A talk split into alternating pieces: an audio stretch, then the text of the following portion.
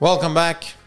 Before we continue on to the next step, let's try and recap what we have established so far. Of course, we started with the Ramchal, establishing that the Tachlis in this world is an istapkus b'Hashem, a relationship that we will have with the Kadosh Baruch Hu eventually in the world to come. And because of that, this world basically is full of opportunities for us to cultivate that relationship, to train ourselves to be better in that relationship. And that that, of course, is the focus of having children. And of course, because of that, we have to start understanding the basics of creating those relationships. We discussed the idea that there are three partners in a, in a, in a person, Gimel Shutfim Ba'adam, his parents and HaKadosh Baruch Hu. And HaKadosh Baruch Hu created that as an opportunity for us to learn from him, as he is the role model for us to learn how a parent creates that relationship with the child. Of course, from there, we looked on to the idea of how we start with respect as the first fundamental in that relationship, and the idea that respect comes from Tzelem Elokim, which of course every Jewish child is born with. From there, we went on to understand that indeed, because HaKadosh Baruch Hu is the first Shutuf, and of course he was the one to parent Klal Yisrael Kaviyachal when he took them out of Mitzrayim, we can look at how he built up that relationship, taking them from being Bnei Yaakov to being Am Hashem, to being children of HaKadosh Baruch Hu Kaviyachal. And of course, we discussed how within Mitzrayim, even before taking them out, Hakadosh Baruch Hu started cultivating that trust by all the conditions that the Chovos Halevavos brings in Shara B'tachin of how one has to create circumstances and has to create conditions, gormim as he calls it, causes for trust. Through that, we saw that HaKadosh Baruch Hu started this with, of course, the unconditional giving, where it didn't depend on the fact of how Klal Yisrael behaved in Mitzrayim, but HaKadosh Baruch Hu gave anyway. We discussed the ideas of being considerate to the needs of the child that HaKadosh Baruch Hu did with Klal Yisrael in Mitzrayim.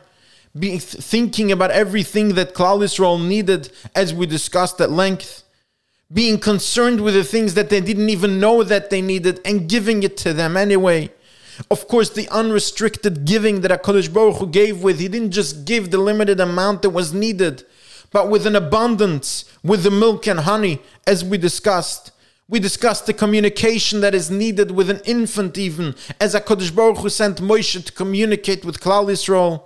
The physical connection that came through Moshe and that we need to use to our children in their infancy. And of course, the entire idea was unconditional giving from beginning until they were about to step out of Mitzrayim. At that point, HaKadosh Baruch Hu said, Now I'm going to train them and teach them that at some point this relationship is going to become a two way relationship. And for that, he wanted them to do a certain mitzvah before they leave Mitzrayim. And of course, after they left Mitzrayim, there was still before Matan Torah, there was still going to be in Mara. Hakadosh Baruch was going to add a little bit of mitzvahs, again training them to the idea that there is going to be here a two-way communication, where Hakadosh Baruch of course, will continue to give. And Klal Yisrael will also try to cultivate that relationship through the mitzvahs. And of course, as we see when Klal Yisrael leaves Mitzrayim as infants, Am Yisrael is born, they're still not completely ready. On the one hand, yes, they built up that trust, and that's why they're going lechtich acharai They're willing to take that leap of faith. They're willing to jump into a desert because Hakadosh Baruch Hu indeed built up that trust. So there is a level of trust when a parent gives their child all this that HaKadosh Baruch Hu gave to Klal Yisrael. Of course, there is a level of trust. But HaKadosh Baruch Hu is showing us in the story of Yetzias Mitzrayim that this type of trust is something that you have to continue to cultivate. It's not something that you build up one time and then you let go. And more than that, by Kriyas Yamsuf, we see HaKadosh Baruch Hu is telling us Sometimes a parent might think the best time to create a bond with their child is when everything goes well. HaKadosh Baruch Hu shows us that the opposite is true. By Kriyas Yamsuf, when Klal Yisrael is in danger, when Klal Yisrael is scared, they want to go back to Mitzrayim. Just let me go back. I'm scared. Hakadosh Baruch Hu says, "Now I'm here to nurture you and to continue to cultivate that bond, that relationship with you." And Hakadosh Baruch Hu says, "Walk into the Yamsuf."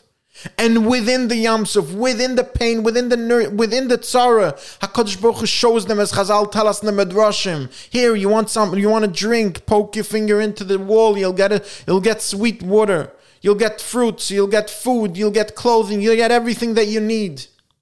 HaKadosh Baruch Hu was cultivating the relationship within the danger that Klal Yisrael was in. And with that, HaKadosh Baruch Hu is showing us the way we need to nurture the relationship with our children when they're still infants, when they're still toddlers, is exactly at times when they're in pain or when they're going through a hardship.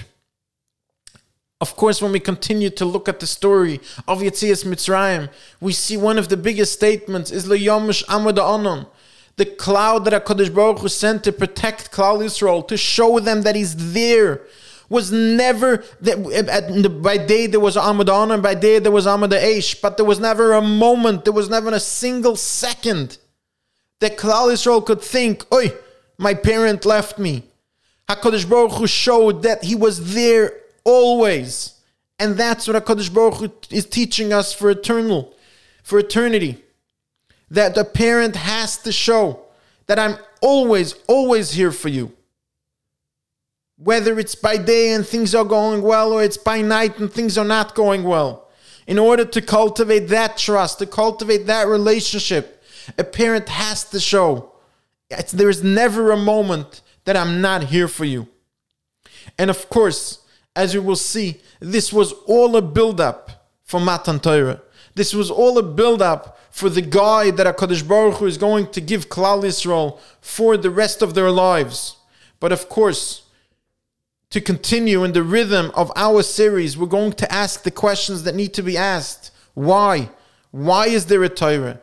Why do Chazal have these incredible titles for the Torah? In Mayim El Torah, Near Torah is called a ner, a candle. Why a candle? Why water and so forth? What was the importance of the Torah to be given to Klal Israel in its infancy? What lessons does it teach us how to parent our children? This series is produced by TorahWire.org, sponsored by the DonorsFund.org. For all your charitable giving for a completely free and efficient experience, open your account today at the DonorsFund.org. Have a wonderful day.